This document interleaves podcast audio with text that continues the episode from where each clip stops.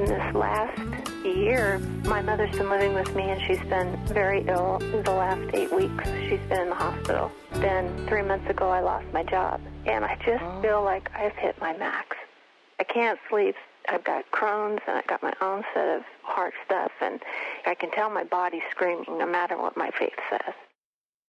Well, we've all probably felt stressed to the max at some point. And with the current news of the coronavirus on every news channel and social media feed, maybe your stress level is increasing off the charts. So how do you cope at the end of your rope?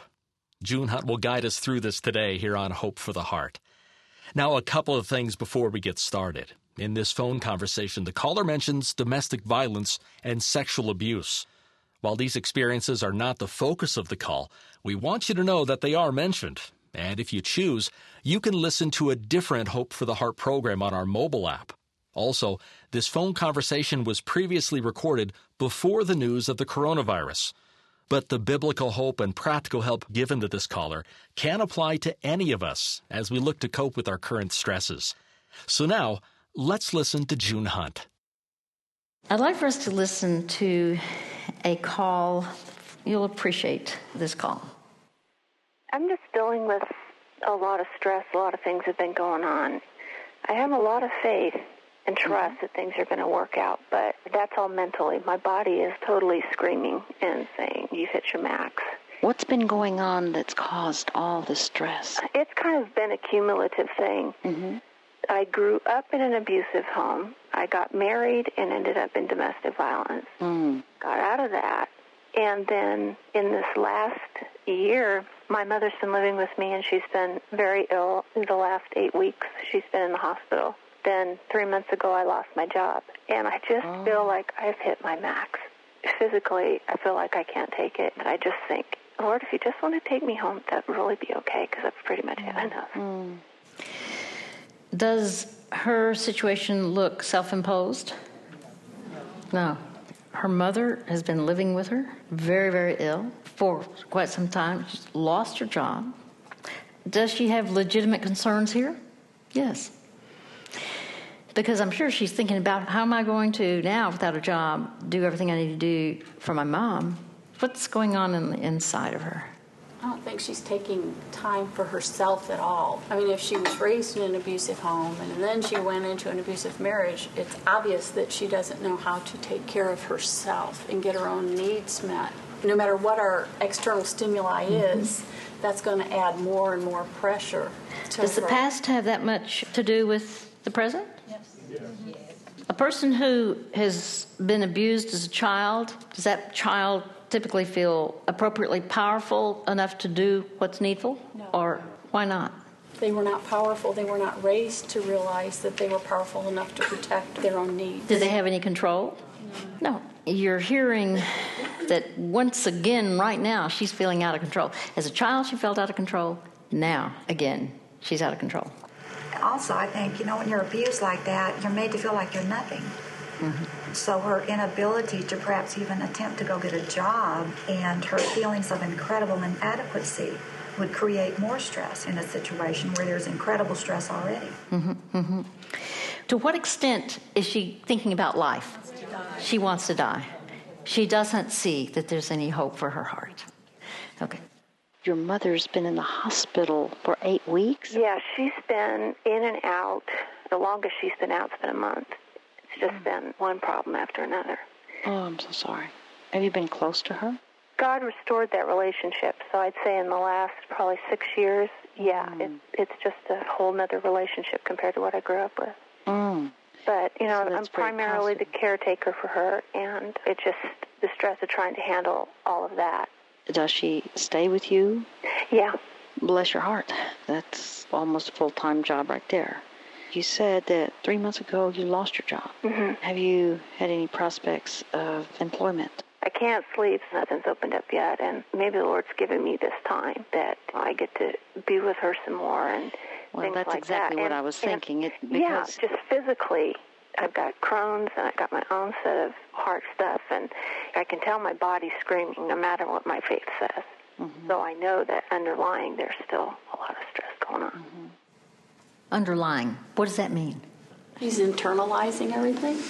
Yeah. what we're hearing is these specific circumstances, but there's still stuff underlying. She said she had her own set of problems she's not dealing with because she's taking care of yeah. her mom and everything else. Crohn's disease is immensely challenging, yes. I was going to say, being one who dealt with gastrointestinal problems, yeah. when I didn't know how to deal with stress, I took it and I internalized it, mm. which every time a stressful situation came up, my stomach would just do backflips. It would be so painful. And I was like, okay, God, I need someone who I can talk to, because right now it sounds like she doesn't have anybody mm. that she can express her concerns with, or, you know, a shoulder to cry on, you know. Yeah. And you hit a point here when you say gastrointestinal as opposed to a broken leg, which is real obvious, and you go, oh, bless your heart. It's kind of like an invisible handicap for a period of time. How much compassion do people have when they can't see that there's a problem? None. They don't understand. Well, come on, why don't you get with the program? You know, come on, be a part of everything, when you physically cannot. You physically cannot. Because of placing this call, what were you hoping to be able to hear or receive? Just to be able to feel like there's more of a purpose than just all of this struggling, all of this turmoil going on inside, that that could settle down. Well, first of all, I'm glad you called. I appreciate hearing the growth that has taken place in your life when there has been abuse in childhood.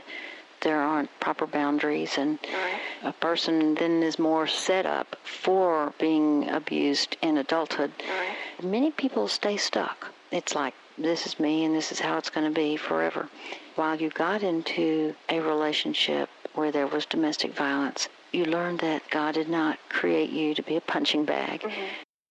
Why did I go back to the past as opposed to just dealing with her present? Because one, if she don't deal with the past first, she can't go forward. Mm. Many people have no clue how important the past is to look at. I know this personally, where I responded certain ways in my home because I had no choice.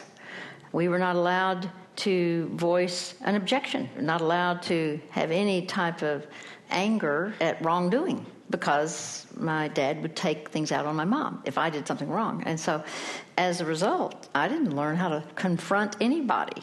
But it was all based on the past. I didn't feel I had the right to take a stand, because I didn't as a child. That's all I had, yes. One thing I noticed that you do really well, June, is you're reframing her past. You're reminding her that she did make it through those times, and that she has learned some things, even though it's been very difficult. Mm-hmm. I hear a lot of affirmation when you do that. You're pointing out some positive things, even though it's easy to look at it in a real negative way. Thank you very much. I think it's very important many times to repeat back what somebody says, yeah. because it confirms that you're hearing. But it also helps them feel like we care. She has survived in terms of, she didn't just give in and say, oh, okay, well, whatever, you know, abuse, okay, my mom can forget it. You know, whatever the issues are, she's seeking to be responsible. But she's been met with some situations right now. She, she just doesn't see how she can make it. Okay. Spiritually, do you feel that through the trials you have grown closer to the Lord? Up until this last patch, yes. But I guess I'm just feeling frustrated, and it's like, I know you have a call on my life, Lord, mm-hmm. and I don't see that I'm being able to minister to other people very much because I'm so caught up in all this junk, and plus I just physically I just feel so lousy. It is not just stress, but I'm hearing distress. Okay. At times we can feel that life is out of control. It's like, wow, I've got more on me. I can't handle it all. Yet, God, when you've asked him to come into your life, first of all, you're not alone, because he's going to be in you right. one hundred percent of the time, twenty-four seven. God at times allows stress in our lives to bless our lives, in that the pressure presses us closer to him. So it causes us to allow Christ to be our strength. Have you been the kind of person person who has been very responsible, very much in control, who can accomplish a lot, organized, maybe perfectionistic. Yeah, that would, that would fit real well. Mm-hmm. I thought that that could be the case. You're listening to June Hunt and Hope for the Heart. Well, I'm pretty sure most of us don't think of stress as a blessing, but we're learning it can bring us closer to God. More resources about overcoming stress can be found at hope for the heart dot org. Now let's get right back to June as she guides us through this caller's struggle with stress. And remember, this call is pre-recorded. Why did I think that she might be a perfectionist, that she would be a can-do person to fix things? Yes.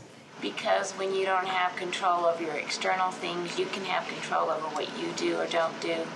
How good does it feel when you're a child if you're being abused, whether it's sexually, physically, verbally? It feels horrible. Does a child have the ability to withstand that? I mean, can you take parents on? Okay. I was just going to say, if she was so perfectionistic, it might be that she's trying to win their approval. Mm-hmm. I'm going to do this right, I mean, then I'll win not only my parents' approval, mm-hmm. but my boss's approval. So not only control issues also, but I'm going to make them like me because they don't, mm-hmm. and I'm going to do it. I find that those who have been abused, oddly enough, you know, some people say, oh, well, they're just going to be off in the dredges of life. No, typically they're actually very responsible. But the problem can be you can get performance-based acceptance living. I'm accepted only based on how I perform. Now, we don't know for sure that that's where she is, but for sure, if she's a perfectionist, that's typically the sign. They prioritize having to have everything perfectly, or they feel really badly about themselves. It's not a prideful thing in terms of ego, ego. It's seeing that this is how I get a need met. But we realize so many times these things go on, and it is survival. And it comes from victimization. I'm not a psychic. I have no crystal ball. It works. But let me just make an observation from a number of people who have pain from past abuse. Children don't have control if an adult or an older person is abusive, whether it's sexually or violently, but it feels bad, feels real bad. Mm-hmm. Do you know what I'm talking about? Oh, yeah. Okay. Was yours sexual? Yeah. Okay. Children, they don't have control over their circumstances. That's why they are dependent. But later on, it's like, wait a minute, you know, I hate being out of control. So what's the solution? The solution is to be in control. Mm-hmm. What I have found is typically there is no group of people that would be considered better workers than those who have been victimized as children. Right. They are in control. They know what it's like to be out of control, and that's why they have a commitment to do everything well, to work hard, to get everything right. The plus is, boy, things can get done real well. The minus is so often this sense of value is based on what they do, right? Not who they are on the inside of their hearts. Consequently, when things start careening, like you have no control over your mother's illness, mm-hmm. often people lose jobs, and it's not because they were acting like Attila the Hun. Right. What I'm hearing you say is, I know in my head I can say the right things, but I'm feeling I've got this tremendous stress that has actually turned into distress. Right. Do you think she has a heart for the Lord? Yeah. Yeah. When you know someone has a sensitivity toward the Word of God, sometimes they need something to hang on to. So what scriptures can you think of would be a help to her? Yes. One of the ones that has helped me and still helping me to walk along the way is Psalms one thirty-nine, mm-hmm. that God knows those thoughts. He knows those feelings. He knows everything about us. That's the beginning of Psalm one thirty-nine. You know everything. You, when I rise, you know, Psalm one thirty-nine, I think that's the most intimate and personal of all the one hundred fifty Psalms. Very endearing. Yes. Jeremiah twenty-nine eleven.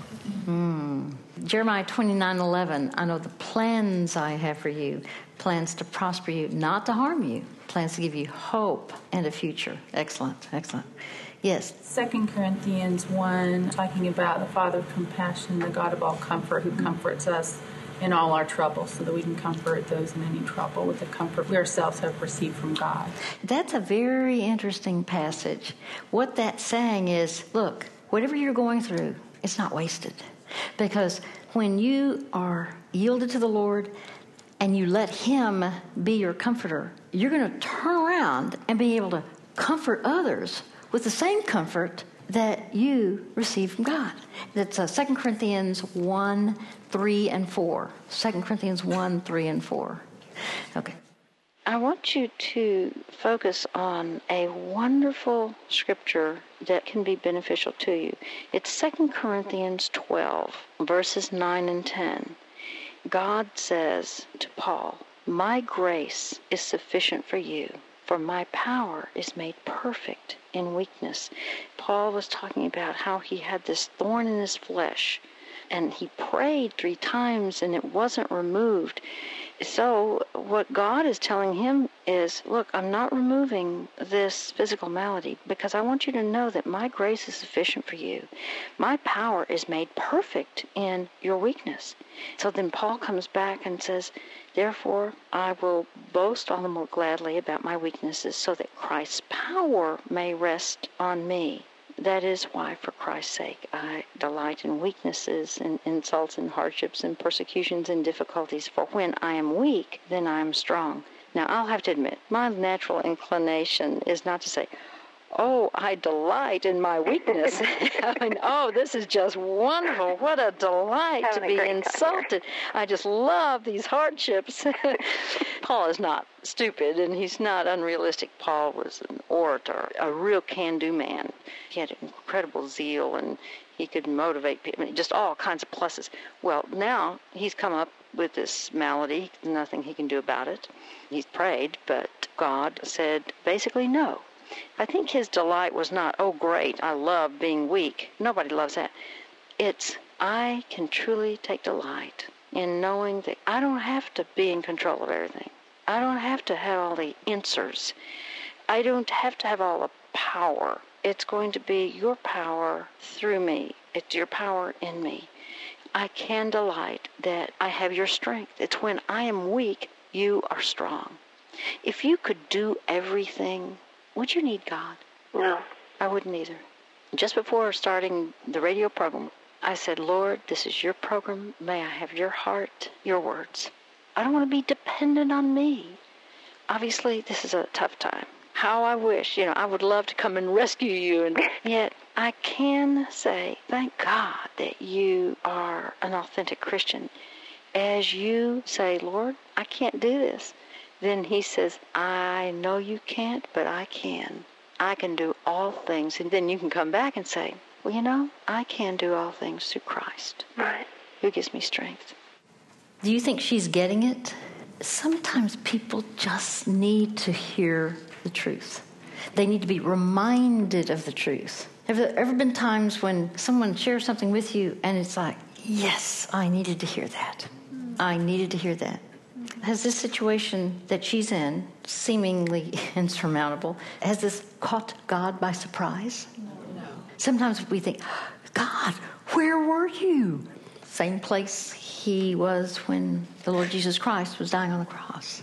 And he has compassion. Like in Paul's situation. Paul was facing death. I mean, this is a situation where he did die for his faith. Was he defeated? No, totally victorious.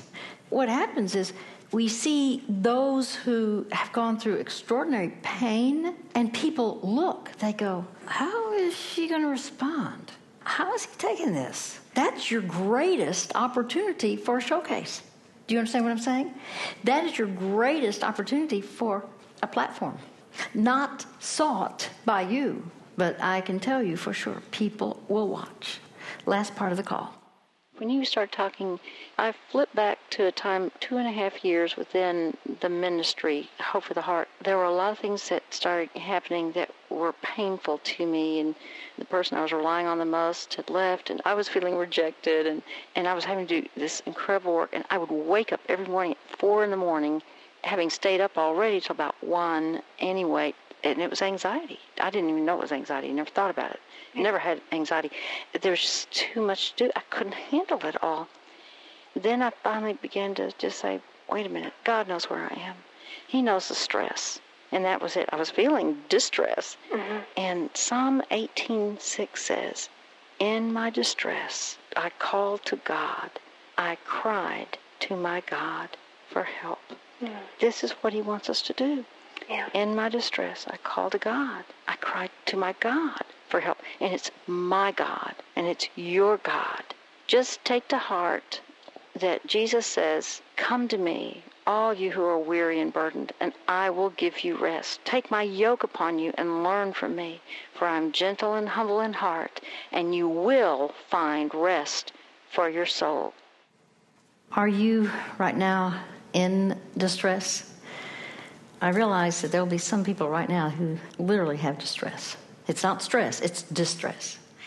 Psalm eighteen six, in my distress, I called to God. I cried to my God, notice my God, for help. And when you cry out to him, does he hear? Oh, yeah. Yes. Does he know how to sustain you? Yes. Yes. That's then our walk of faith.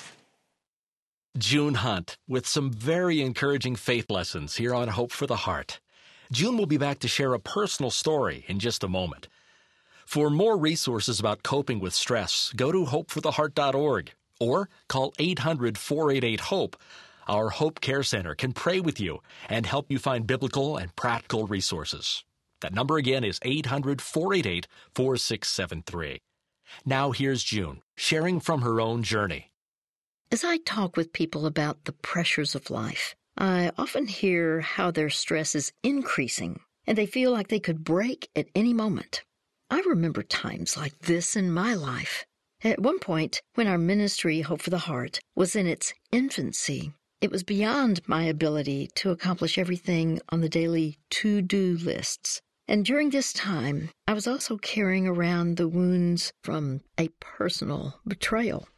By God's grace, it was at this point that I began to meditate on a poignant verse, Deuteronomy thirty-one eight. The Lord himself goes before you and will be with you. He will never leave you nor forsake you. Do not be afraid. Do not be discouraged. I promise you, it is possible to be at peace during your times of deepest stress. When your focus is on the Lord, he knows how to use the stress in your life to bless your life. Now that's a hopeful message, and it always comes back to keeping our focus on Christ. You can help share this message with others and encourage them with God's hope. One way to do this is to share this program with them through our mobile app. And here's Eric to tell you about another way. Funny pets, interviews with celebrities, inspirational stories, all things that many of us watch online. Think about this. Every day, more than thirteen billion videos are seen online. Many watching are millennials, and many are searching for answers about life. With your help, we can bring videos to the internet that give biblical hope and practical help. Videos that can help someone like your best friend, your brother or sister, or your children, to see themselves as God sees them. You can be part of transforming lives through your prayers, gifts, and willingness to live beyond yourself. Winston Churchill once wisely observed, "We make a living by what we get. We make a life by what we give." Give life and give hope in twenty twenty with a generous one-time gift or a monthly recurring gift. Just take out your phone and go to hope for the heart dot org. No one should suffer alone. Give at hope for the heart dot org. Biblical hope and practical help are definitely needed in the midst of the covid nineteen crisis. That website again to give is hope for the heart dot org. for June Hunt. I'm Joe Wolf. We encourage you to make the choice to trust God each day. Remember, He is the one who is in control of all things. And we invite you to meet us back here tomorrow for more Hope for the Heart.